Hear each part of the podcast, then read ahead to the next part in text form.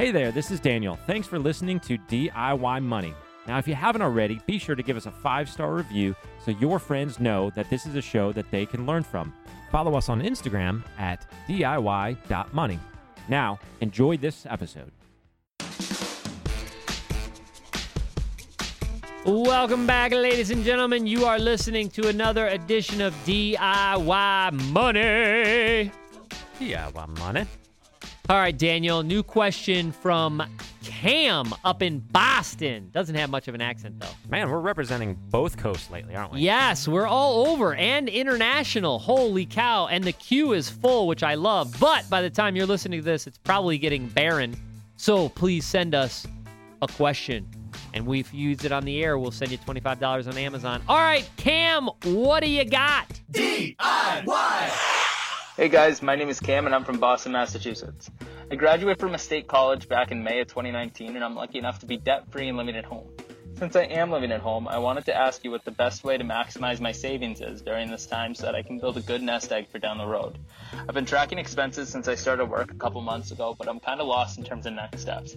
I love the pod and thanks for all the advice you've given me so far. We're a pod now. Is that a is that a is that a new is that a young thing? That's what the cool kids are calling it. I love it. Listen, podcast takes two breaths. Pod. pod in the Insta. exactly. See? You're catching Wit. on. All right. You are catching on. All right. What do you got for Cam, Daniel? Well, he's been tracking expenses, so that's uh, that was the important first step. I th- I think we've elaborated that uh, on a few different shows about what to do next. And so uh, once you've tracked your expenses, now it's time to really assess those expenses and get in line what it is you want to get in line. So uh, there may be some areas that are really surprising to you. Uh, maybe you didn't realize how much you're spending on, uh, say, eating out. Uh, that, that's that's the one that usually creeps up on a lot of people because it's just easy to spend money and then you don't really realize how that all adds up cumulatively over the course of a month. And so you might set yourself a, a certain budget uh, a certain number that you are going to live within uh, for a category such as that. You'll also know uh, some of your different fixed expenses. Uh, it doesn't sound like you have rent uh, so that's great. Uh, but there may be other fixed expenses things like uh, gas for your car insurance etc and and so uh, by tracking, you're going to get a good idea uh, of what your month to month really looks like, and then you can overlay your values on that. What do you want it to look like? So you're starting with the reality, then you can start to create goals. Here's here's the picture that I would like to paint out of my budget, and start moving from where you are to where you want to be. Once you do that, you're freeing up the margin that we've talked about a few times. That margin is then what you can choose to do with however you want.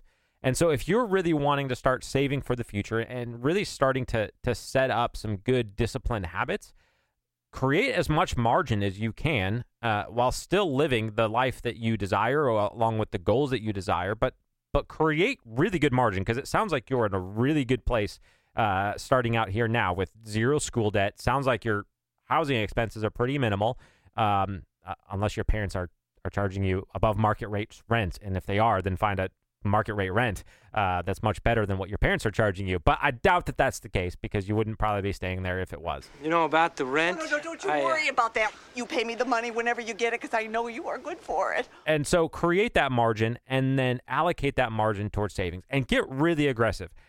There's very few uh, people that I've ever talked to that look back upon when they were just out of college and go, boy, I saved way too much money. I just did not have enough fun.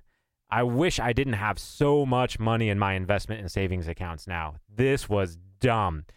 In contrast, 99% of the people we talk to go, man, if I had just known some of what I know now back then, I would have saved a lot more and life would be good. Now, the grass is always going to be a little bit greener. So you have to contrast that. Uh, but there's no time to start really getting aggressive in saving like the present. Now, can't don't know your whole situation, so can't give you specific advice on where to save. But you're going to find a lot of differing opinions. Things like maxing out your retirement account, putting some in an investment account, etc. What I will say is this: when you're starting out young, you do want to have an eye towards retirement and put some there. But you may not, and this is a personal decision, you may not want to put all of your margin into retirement accounts because that's going to zap your liquidity. Stuff for things like putting a down payment on a house, uh, future, you know, kid expenses and, and things of that nature. So it is okay to not just go like full bore onto accounts that you can't touch until you're then, you know, 60 plus years old. It is okay to split that up. You are going to have to kind of look at that, prioritize, do the math, and figure out what that split is for your personal uh, financial situation, your per- personal financial plan. But it is actually okay, contrary to a lot of headlines and you know personal finance articles that you read. It is okay to put some into basically accounts that you can touch in the next five to ten years. Have you ever seen uh, Matthew McConaughey failure to launch? Y- Do you remember it? yes, I don't really remember it. I just watched it on the plane not Ah, too long ago. I think it's coming to mind now. He lived Yes. at home, and anytime he wanted to break up with a girl, he'd bring her home. She'd realize he lived at home. She'd leave.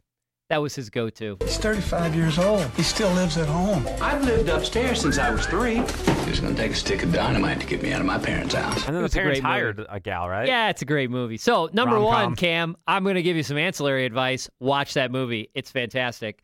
Uh, but I don't think you're in that situation uh, as Matthew McConaughey. I think you are uh, doing this for prudence. And I echo everything Daniel said with uh, a little bit of a caveat. First of all, you have a unique opportunity.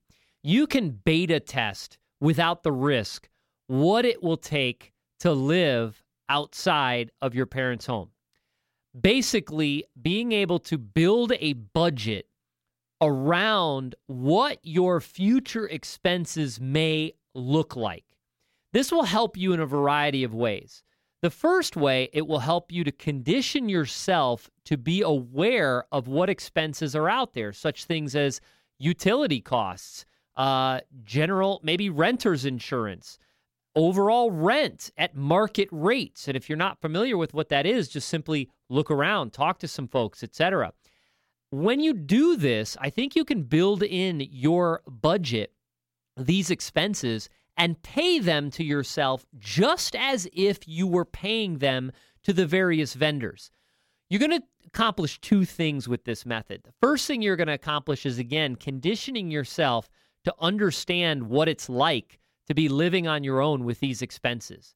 But the second thing that you're going to accomplish is you're going to be saving some additional, pretty excessive amounts of money that can be used in the future to either put a down payment on a home or take the leap and actually launch out of the home that you grew up in. Now, you may find after six to nine months of doing this is that's not at all what you want to do, and you want to definitely have some roommates and you want to take some baby steps because there's no way you want to pay this amount of money that you have been socking away in attempt and sort of as a trial to see how it feels. Again, so much of money, Cam, comes down to psychology. And we always think that the grass is greener. We always think that we can handle it. We always think that, oh, tomorrow I'll worry about it. But it's only when we're in the situation that we realize how maybe detrimental a financial decision can be. So I commend you for your action, assuming that your mom's not doing laundry and that you're not just bumming off your parents. I commend you for your action because it sounds like you've done a prudent thing, graduating college with no debt, you have a job, and you're listening to this pod, and you are now taking the steps necessary to become financially successful. So bravo to you, Cam. Oh, that is terrific. Just terrific. Bravo to you. And if your parents are shaking their heads, make sure they listen to this and you share with them the accolades that I just gave you. However, again, this is a great opportunity to start building into your budget what it would actually cost to live on your own. Build that in and start proceeding down that path. Set up an additional savings account. And literally, up the 15th of the month, this is when a utility bill would come in. It's going to be approximately 150 bucks. Send it over to your savings. This is when rent's due, the first of the month. It's going to be X number of dollars. Send it over to savings. Start living in that manner. Now, if you pay your parents for various things such as rent or maybe you help with utilities or some groceries, obviously deduct that expense because I'm certain they're not charging you market rates. But ultimately, you want to get a feel for what it's like to build a budget as if you were headed in that direction. That way, when you are completely confident that you can proceed in that manner, you have already been doing so. You've tested it, you've trialed it, you're ready to go. In addition, you've got a pretty substantial kitty set aside that can be used if you want to put down maybe first, last month rent, etc., or even a down payment on a home. I wouldn't necessarily rush into home buying, especially where you are, especially in this environment. But again, different strokes for different folks. All right, Cam. Hopefully that's helpful. Daniel, anything else to add for Cam?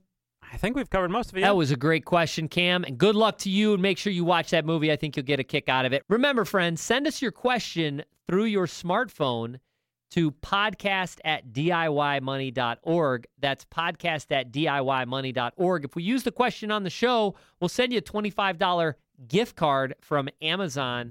Let us know your question and where you're from.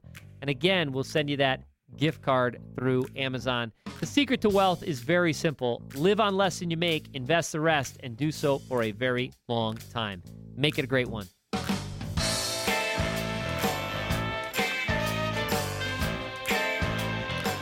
Thanks for listening to this episode of the show. If you want content delivered to you regularly, be sure to follow us on Instagram at DIY.money. And if you want your question aired on the show, be sure to send that to us and you'll get a $25 Amazon gift card.